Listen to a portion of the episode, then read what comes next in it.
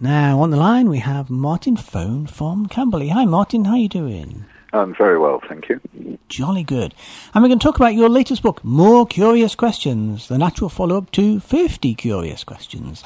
Now, the back cover of the book, which I really enjoyed reading the book, is great stuff, but must have the same so- sort of sense of humour as you in some ways.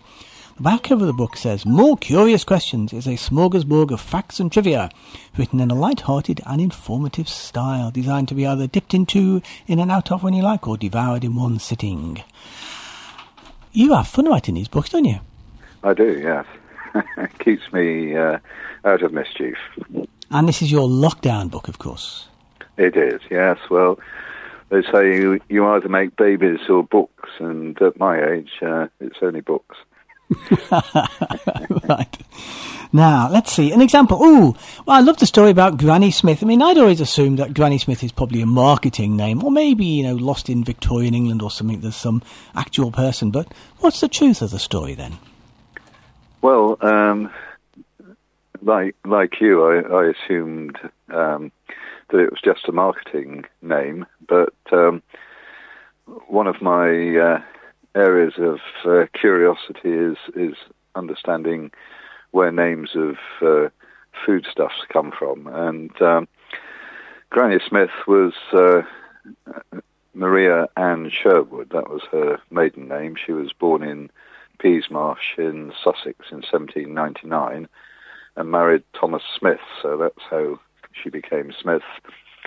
Um, and in 1838, uh, the Smiths took advantage of the New South Wales government bounty scheme, where they were encouraging people from England to uh, to settle in New South Wales, and gave them twenty five pounds uh, uh, for doing so.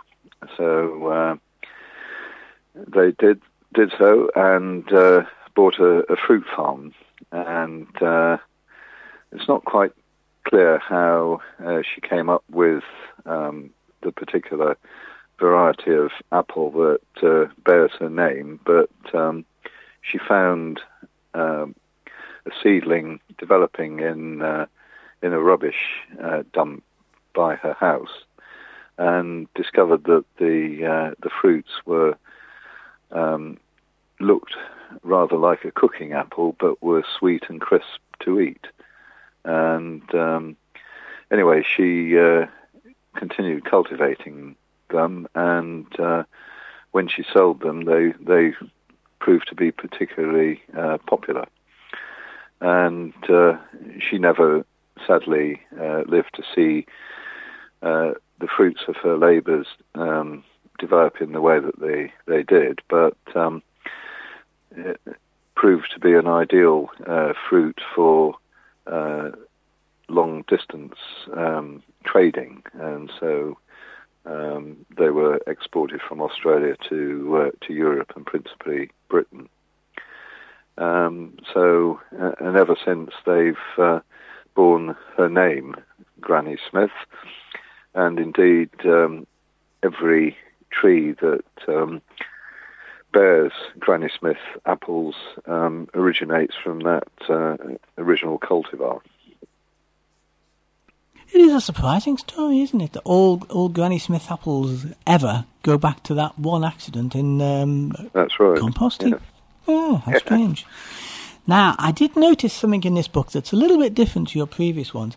There's more of you in these books. There's more about what you were feeling, what you were doing as you came across each of these things that you that you then write about. So, you can't say the book's autobi- semi uh, autobiography, but um, there's a little bit more about what you feel and what you're doing. Was that yeah. deliberate, or is that just sort of um, lockdown and that's the way it came out?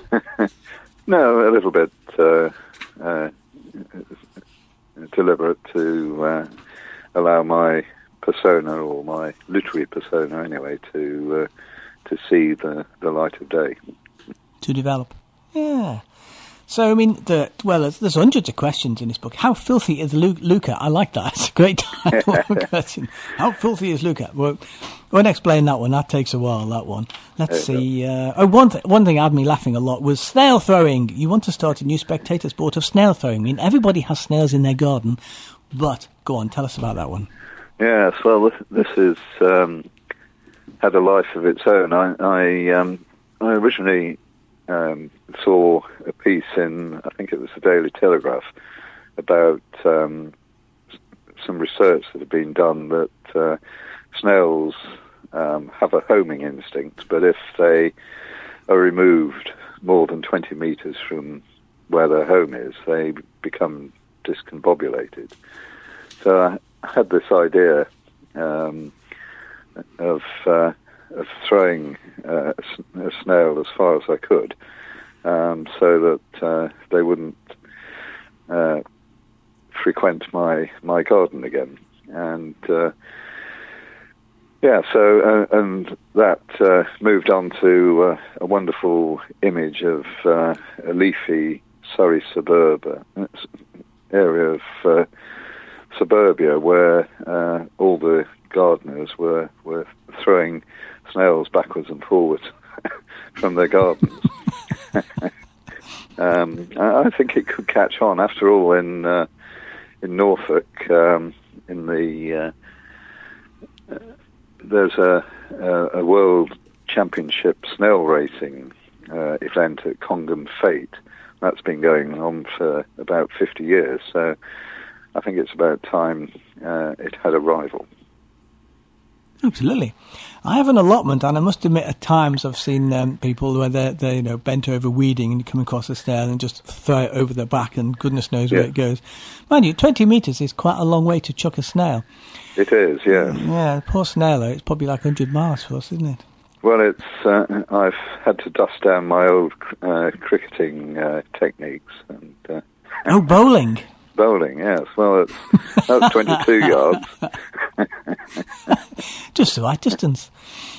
Oh dear, not so much for your neighbours. Uh, I was surprised to learn wild goose chasing comes from horse racing, and you've had a go at why Aussies call British people Poms, but that's obviously not an easy one to answer. There's just lots of possibly this, possibly that, possibly something else. So unlike yeah. most of the stories in your book, it doesn't have a, a convincing ending, does it? That one? No. Hmm. I suppose it doesn't matter really. They just call us Poms. Yeah. Uh, why are Christmas cracker jokes so bad? Yeah, that was an interesting one. But uh, the point is, they're just they're just bad, aren't they? I mean, yeah. Well, well, they they have to suit uh, the audience, which is uh, everybody. Everybody. So uh, it rather limits the uh, the quality of the humour, I think. And usually, people have been drinking sherry or whatever's around at the time, and um, everything becomes funny. Even yeah. bad Christmas Jack cracker jokes. Yeah. Uh, well, certainly, I recommend your book. I love it. It's fantastic stuff. It's it's a big, solid book as well. Um, so that's Martin Fone, and this one is called More Curious Questions. Is this your fifth book now, Martin? That's that's that's right. Yes. Fifth um, book. Yeah. You're a busy guy. um, so now, if people want to get in contact with you, what's the best way to do that? Um, well, I have a website, uh, yep. which is Martin Fone. That's F O N E uh, dot wordpress dot com. And if people want to buy the book, where's the? Um, it's available on Amazon in all formats: ebook, uh, paperback, and hardcover. Oh, good stuff. Well, I hope it works well for you, and you keep on writing books because these are fun. So, thank you for talking today with us, uh, Martin, and um, keep up the good writing. It's a pleasure. Thank you. Cheers. Bye. Bye.